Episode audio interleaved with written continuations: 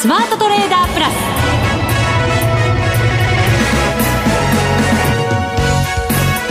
全国のリスナーの皆さんこんにちは。内田まさです。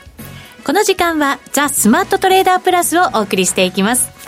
この方をご紹介しましょう。国際テクニカルアナリスト福永博之さんです。こんにちは。よろしくお願いします。よろしくお願いします。はい。さて大引けの日経平均株価115円17銭安28,791円71銭で、えー、終了となりました、はい、そうですね、はい、あのー、まあ、ちょっと大納会ということで今日でもう今年のあの取引最後なんですけども、株式の取引はですね。で、まあ、そうした中で、えー、なんとかこう、株価、戻ってくれるかと思って、こう、引け間際期待してたんですけどね。そうですね。結果的にはマイナスで、えー、特にマイナス幅ちょっと広げて終えたっていうパターンになりましたね。ただ、はい、午前中の安かったところからは200円以上戻して終えてますから、はいね、その引き味ねどうなのかなって思ったりもするんですけどねそうですね、えー、まあねあのポジション調整とかっていうことがひょっとしたらあるかもしれませんけどまあでもあの結果的にはまあ引け間際に売って終わったっていうところなのでえー、この売りに関してはちょっと後ほどどういう意味があるのかをお話したいと思います。はい。なんだか大納会で1年の終わりの日ですけど、はい、若干手厳しいお話になりそうな感じがするんですけど、どうなんでしょうね。いや手厳しくはないですよ。私はあのいつもあの事実を伝えてるだけですからね。まあそうですよね。はい、はい。それを我々は受け止めて、そうそう。次にどうするのかと。どう感じるかはですね、これまた人様々でございますのでね、はい、私がいくらあのいいとか悪いとか言っても、信じない人は信じませんから。はい。まあでもね、1年振り返ると、はい。まあ、コロナ禍というのもあって、はい、なかなかこう緊急事態宣言がだらだらと続いて開けない中それでもやっぱりマーケットと皆さん向き合ってこられて、はい、なんかね心から本当お疲れ様ってなんかお互いに言い合いたいですね。言うだけじゃなくてね。なんかちょっと内田さんのあの話の方がなんか締めっぽくなってきてなんでですか？そんなことないですよ。はい。元気に「お疲れさん!」とみんなでね。そっちの方でね。そうそうそう、はい、肩を叩き合ってまた来年も頑張ろうぜっていう、なんかね、そんな気持ちになりたいじゃないですか。あまあまあ、それはね、あのその通りですね。はい。どうなんですかね、来年頑張れる相場になるんですかね。それも後でお話しします。えー、そんなもったいぶって。いや、もったいぶってるわけないです。まただから私は事実をお伝えするだけですから。そうですか、はい、なんか皆さん今日ちょっと手厳しい内容になるかもしれませんよ。そんなことありませんよ。はい、大丈夫です。でね、来年に備えるという意味ではね。でこのお正月のお休みを、しっかりとそれを踏まえた上で心構えも,、構えもしていただいてね。そうですよ。それでまた新年相場迎えていただくっていうのもねそうです、ね、あのねメリハリをつけていただいて、はい、あの休むところは休んでいただいて、はい、引き締めるところは引き締めていただくと、はい、もう体と同じでございますそうですね、はい、ボッキュボンってやつですか。ちょっとちょっと違う。なんかそっち行きま すね。僕はただ単に腹筋とかそういう意味で言ったんですけど。筋トレの方でした筋トレの方なんですけど。わ、はい、かりました、はい、えー、さてさて番組ではレギュラー出演者への質問を募集しています、はい、番組パーソナリティの福永さんはもちろんですが月1ゲストのマネック証券の吉田さん岡本さんへの質問もお待ちしています。番組ホームページにあるスマトレ質問箱にぜひぜひお寄せください来年ねすぐにまた取り上げさせていただこうと思います、はい、そうですね、はい、お待ちしております。お待ちしています。それでは番組進めていきましょう。この番組はマネックス証券の提供でお送りします。スマートトレーダー計画。よーいドン。さあ、それでは福永さんに、まずは株式相場の今後の見通しをしっかりと伺っていこうと思います。はい、そうですね。はい。はい。まあ、あのー、いつも振り返ると、皆さんも振り返りはいらないって言われるんで 振り返るのも大事なんですけどね。そうですよ。えー、本当あの、過去と未来は繋がってますからね。そうですよ。過去があって、はい、そうです。で、未来が。はい。だって今努力しないで未来が開けるわけないですからね。うん。まあそうですね。普通のこと考えれば。過去。まあ、今の積み重ねが未来。そうそうそうまあ、まあいいんですけどね。いや、ですから過去ちゃんとやってなかったからというのでですね、はい、いい話が突然やってくるわけはないですよという話です。そうなんですよね、はい、そこで方向性決まってくるわけですからね。そうなんですよ。えー、はい。ということで。ということで。はい。あのー、ちょっと終わりだけ確認をしたいと思います。終わり方だけ。先ほども話ありましたように、はい、えー、日経金株価は115円安ということで、28,791円で終えたんですよね。はい。で、あの、今日の高値は28,904円というのがありまして、そうですね、10時40分につけてます。はい。で、このですね、えー、終値の意味合いをちょっと皆さんにお伝えしておきたいんですけど、なぜ、まあ、そういう話をするかと言いますとですね、えー、っと、皆さん、まあ、おそらく冷やしを見てらっしゃると思うんですが、はい、冷やしでご覧いただくと、もうあの、今日残念なことに200日線と、あと5日線も下回って終えてるんですよね。はい。で、25日線は下向きなので、あの、まあ、あ大きなあ、あるいは長い線で言うと、25日線は上回ってるんですけど、5日と20、あ、ごめんなさい、5日と75と200日線は、まあ、3本下回って終えたという状況ですね。はい。で、まあ、今度週足なんですが、うん、週足もですね、これあの、取引時間中の高値で見ると、先ほどの冷やしでも、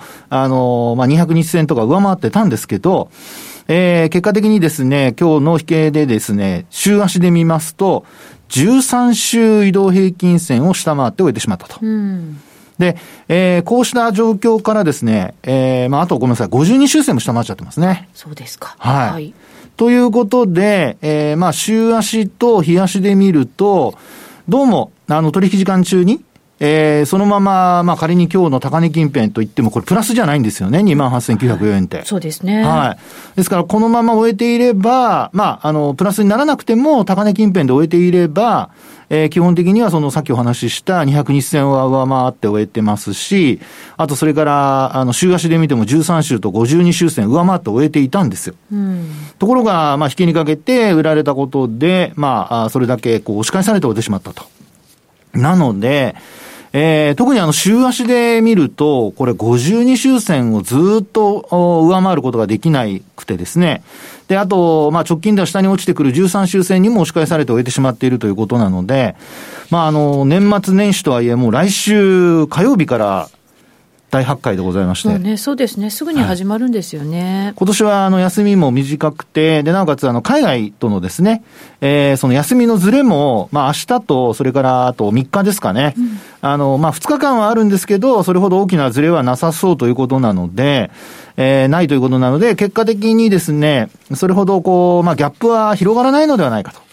海外上がっていれば、まあ、大きく、こうね、上昇して始まるとか、あるいは海外下落して、まあ、年末年始迎えるとなると、えー、結果的に東京市場も、まあ、売りから始まるとかですね、そういうふうなことが考えられるんですが、まあ、今のところ、ええー、まあそうしたそのギャップについてはですね、あの、これまでよりも小さくて済むのではないかということですよね。うん、はい。で、そうした中で、一応まあ来年のことに今後話移しますけど、スタートからですね、気になるのは、あの、まあ、日経平均は、あの、とりあえず持ち合いなんですよね。はい。えあの、まあ、えっと、日経平均の持ち合いというのは、今年の8月の20日取引時間中に2万7000円割る場面がありましたけども、まあ、そこからあの9月の16日がこれ高値だったんですけども、はい、まあ取引時間中も終値もですね、で、この値幅の中で、えー、その後は推移しているという状況ですね。うんはい、で、あとあの、まあ今お話しした安値と高値、で、あともう一つは、その、えー、戻り高値というところで見るとですね、一旦その9月に高値をつけて、で、その後にもう一回ちょっと売られて、これあの、10月6日がまあ取引時間中の安値でしたけども、終値ベースの安値でこう線を引いてみるとですね、えっ、ー、と、12月の今月の20日はい。あたりの、おまあ、安値、まあ、終値ベースの安値ですけども、結んでいただいて、で、あと、高値では9月の14日の終値と、それから、まあ、綺麗に引くためには11月22日の終値を結んでいただくと、はい、まあ、綺麗な三角持ち合いなんですよね。まあ、特にあの、二等辺三角形型ですね。はい。で、なぜこれ二等辺三角形型って言えるかっていうと、あの、75日線だとか200日線が集まってますよね、いろんな線が。はい。なので、まあ、いろんな期間の線が、違う期間の線が集まってるってことは、それだけ、まあ、言ってみれば、こう、ボラティリティが小さくなってですね、そこにあの、まあ、みんなが集まってきてるっていう、そういうことを表していると。なので、まあ、二等辺三角形型。あの、ええー、まあ、二つの、あの、辺が、長さがほぼ同じぐらいの、うん、っていうような、まあ、そういうことが考えられるってことですよね。こういう二等辺三角形型の持ち合いの場合っていうのは、はいねどっちに離れてもおかしくないという感じなんですか？いいところ突っ込んできますね、内田さん。年末、最後の番組で。いや、でもね、本当そうなんですよ。ええ、で、あのー、まあ、強い時というか、中断持ち合いっていうところで三角持ち合いっていうのは、あの、出現するというか発生するっていうことを言われていて、え、で、その後に、まあ、上がっていくっていうパターンが多いんですよね。ですから、形としては上昇していくっていうパターンのが多いとされるんですが、うん、まあ、今回はですね、そういう意味で見ますと、持ち合いがこれ、8月と9月のその高値安値のところからですね、もう何ヶ月ですか ?1 ヶ月、2ヶ月、3ヶ月。まあ、これで1月もこのままレンジの中で入ると、4ヶ月ぐらい続くってことになりますよね。そうですね。はい。ということで、持ち合いの時間が長ければ長いほど、その後トレンドが発生するとですね、結構、その、動いた方向に、まあ、勢いだとか、まあ、強いトレンドが発生するっていうふうによく言われるんですよ。はい。なので、あの、上に離れれば、あの、3万円乗せるっていうのは、こう、もう年前半にでもありそうなんですけど、まあ、昨年とか今年と同じようにですね、あの、今年は2月に先ほどお話しましたように3万円一旦乗せる場面がありましたが、持ち合いを離れていくようであれば、上に離れるようであれば、もうあの、まあ、1月でも2月でも、あの、そのぐらいにはもう3万円に乗せて、ひょっとしたらもう9月の高値抜くかもしれませんね。うん。はい。勢いが出るのも、もしかしたら近いかもしれないよと。そうです、そうです。はい。はい、で、一方で、えー、下方向に離れるとなると、あの、上昇トレンドは崩れないとは思うんですけど、あの、まあ、コロナが発生した時も一気にこう、えー、1万6000円ぐらいまでこう下がったじゃないですか。はい。なので、まあ、その辺のところの動きを考えますとですね、まあ、結構、動きがですね、えー、大きくなる可能性があるので、まあ、そこは、あの、注意をして見ておく必要があるなってところですよね。上にも下にも、これ、勢いが出たら動きが大きくなる可能性があるよということですけど、はい、上だったら、まあ、もしかしたら高値更新っていうふうな感じのイメージができるわけですよね。はい、ただ、下はそれほど大きくないっていうことなんですか？そうですね。はい、あの、下はですね、一応ですね、あの、まあ、いろんな、こう、下げ止まっているところで、一番皆さんがよく、あの、わかりやすいのは、例えば、あの、月足で見ると24ヶ月移動平均線なんですよ。24ヶ月？はい。で、この24ヶ月移動平均線っていうのが、これまあ、毎日こう上昇してくるんですけど、この24ヶ月移動平均線のですね、あの、月足の、まあ、今日、終値の値で見ると、ちょっとあんまり高くはないんですけどね、25,629円。ですから、今から3000円ぐらい。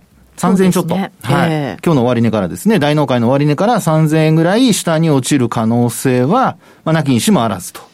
うん、日経平均で3000円って聞くと、結構ね、大きい感じもしちゃうんですけど。そうですね。うん、まあ、ただね、あの、さっきお話した8月から9月までの値幅でもですね、2万7000円割れから、まあ、2万7000円から3万795円まで上がって、3000円以上上がってますからね。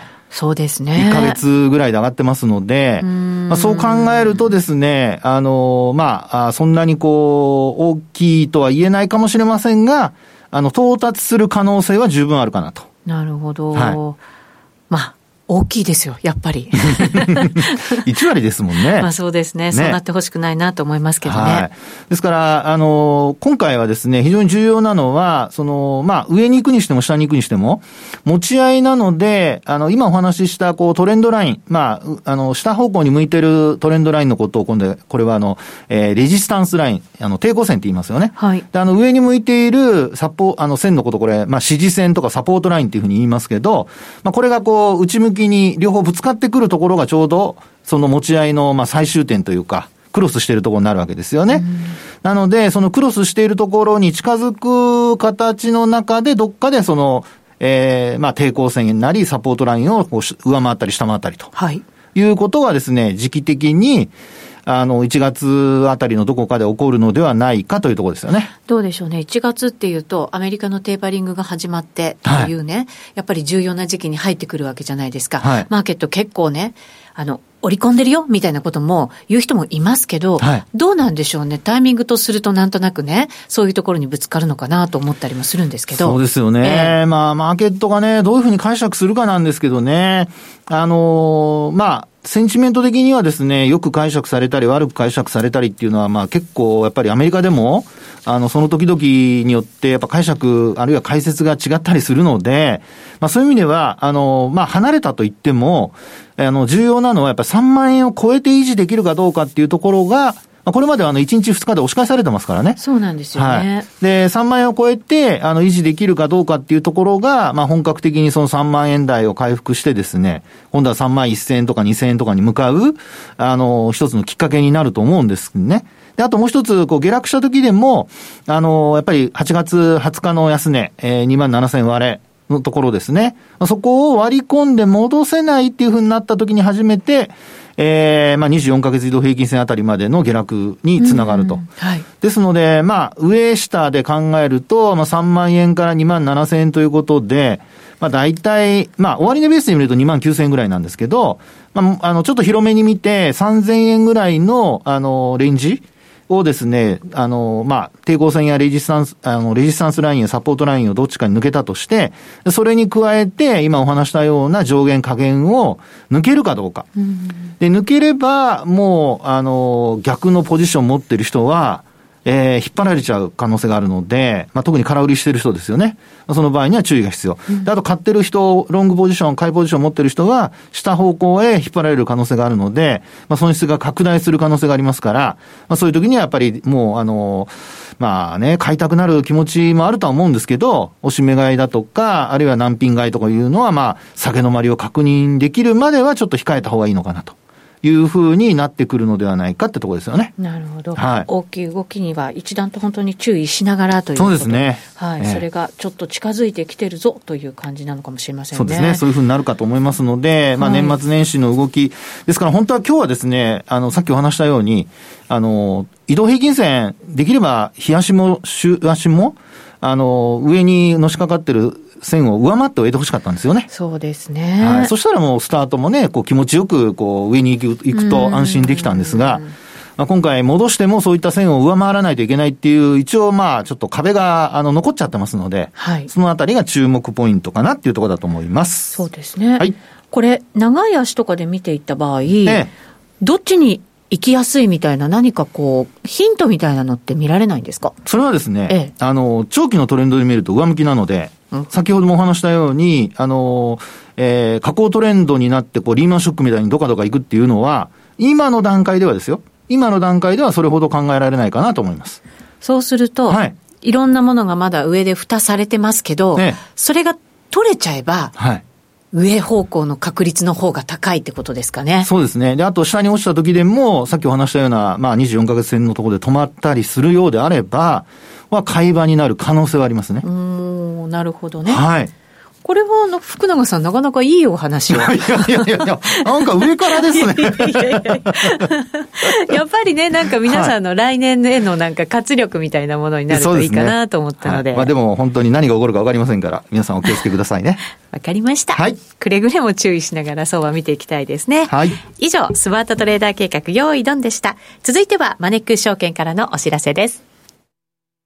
投資家の皆様、マネックス銘柄スカウターをご存知ですか？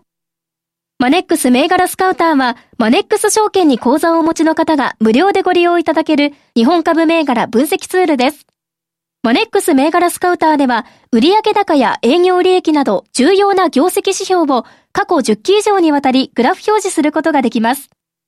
自分でデータを整理する手間をかけずに、長期的な視点で企業を分析することが可能です。また、マネックス銘柄スカウターには、10年スクリーニングという機能がございます。通常提供されているスクリーニング機能は、直近の通期業績や今期の会社予想などを対象にすることが多いのですが、10年スクリーニングなら、過去10年間の業績や直近の四半期業績での銘柄選びが可能なので、長期視点で自分に合った銘柄を探し出すことができます。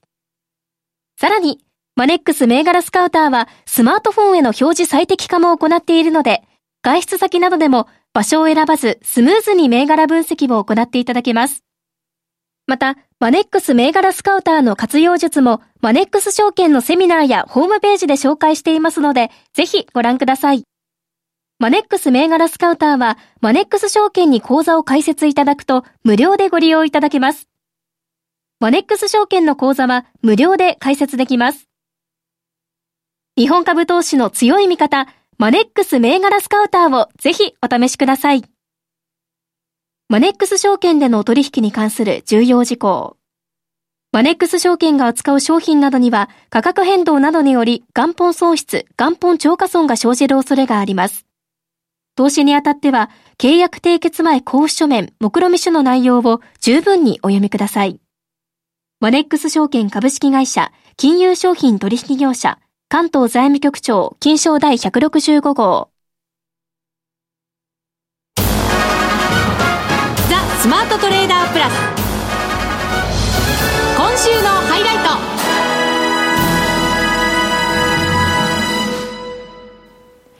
さて、現在ドル円ですが、115円17銭から18銭あたりでの取引となっています。今日は高いところ115円20銭台もありました。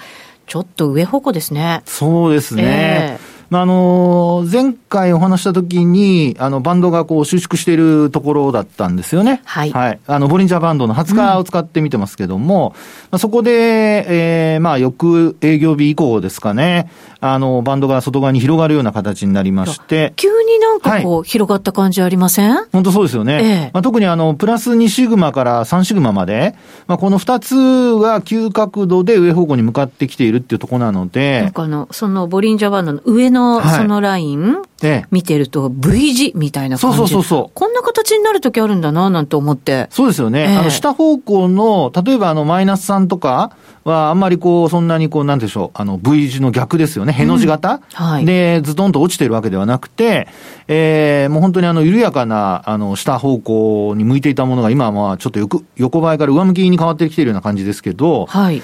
あの、まあ、プラス3シグマに関しましては、本当に V 字型で、えー、まあ本当にカクッとこうね、えー、切り返すような動きになっているというところですよね。ねトレンド出たなって感じですね。ね、そしてあとプラス2シグマとあとプラス1シグマの間に沿って、えー、動いてますので、まあそういう意味では、あのー、まあそうですね、値動き的にはこう、今、あの内田さんから話があったように、えまあドル高方向の流れが続いているということですよね。そうですね。ただ直近につけたその115円台の、まあミドルちょっと手前ぐらいですか？はい。ここはまだ抜けてないわけじゃないですか。そうです。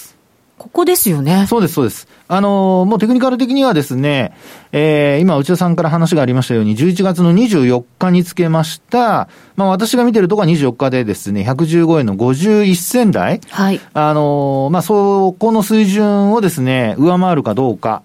で、もし上回るようであれば、あの、トレンド的にはもう、110、えっと、まあ、節的に118円までないんですよね。なので、え118円を目指すような動きが出てくるのではないかというところなので、えー、まあ、逆のポジション持ってる人だとか、今、まあ、ショートするっていうのはちょっと気をつけた方がいいかなという気はしますけどね。そうですね。はい。で、まあ、万が一、その、今お話したような、えー、115円の51銭だとかですね、この辺を上抜けることができずに、えー、まあ、仮にですけど、ドルが売られるというような流れになった場合、はい、その場合には、ちょっと気をつけないといけないのは、やっぱりあの、トリプルトップの形になるかどうかですね。トリプルトップ、はい。はい、今年の高値が今話をしている11月の115円台なんですよね。うん、ですから、その115円台が、まあ結果的に高値になって、で、上抜けることができずに、下方向に、まあ抜けていくというか、まあ動き始めると。で、特にあのネックラインと言われるところが、11月の30日の112円の、これも53銭とかっていうところですかね。はい。ですので、これもですね、あの、まあ、下回ってしまうようなことになりますと、えー、トリプルトップが完成ということになるので、まあ、このですね、水準を維持できるかどうか、まあ、特に112円割るなんてことになると、うん、やっぱり、あの、下方向のですね、可能性が高くなるかなというふうには思われますね。トリプルトップって、基本的な形って、はいね、あの、向かって左側の肩よりも、右側が高くていいんでしたっけ、あ、あのですね、ええ、基本的には、あの、肩の高い低いはあんまり関係なくて。そうなんですか？要は真ん中をちゃんと、あの、まあ、ちゃんとっていうと変ですけど、真ん中を抜けられないっていう、頭の部分がヘッドショルダーズのヘッドの部分が、あの、抜けないっていうのがポイントです。あ、なるほど、そうだったんですね。勝手な勘違いしてました。はい、あの、形としてはですね、大体まあ、同じような水準だとね、綺麗ですし、はい、内田さんの話にあったように、まあ、最初、まあ、画面に向かってっていうことになりますけど、向かって、えー、左側の方が高くて、で、右側の肩の方がまあ低いとなれば、はい、で、真ん中が高いとなれば、こう、右肩下がりになってますから、うん、あの、美しい、こう、トリプルトップっていうふうな印象かもしれませんけど。教科書通りって感じですよね。そうですね。で、まあ、あの、為替の場合、株の場合、あの、まあ、特に今のような形で言えば、あの、肩の部分がどっちが高いかとか、そういうのはま関係ないですね。とにかく真ん中の部分が高くて、それを抜けられないという状況になるかどうか。はい。あとは持ち合いですよね。三角持ち合いの、あの、まあ、拡大、あの、厳密に言うと拡大波動と縮小波動がこう連続して起こるっていう ですね。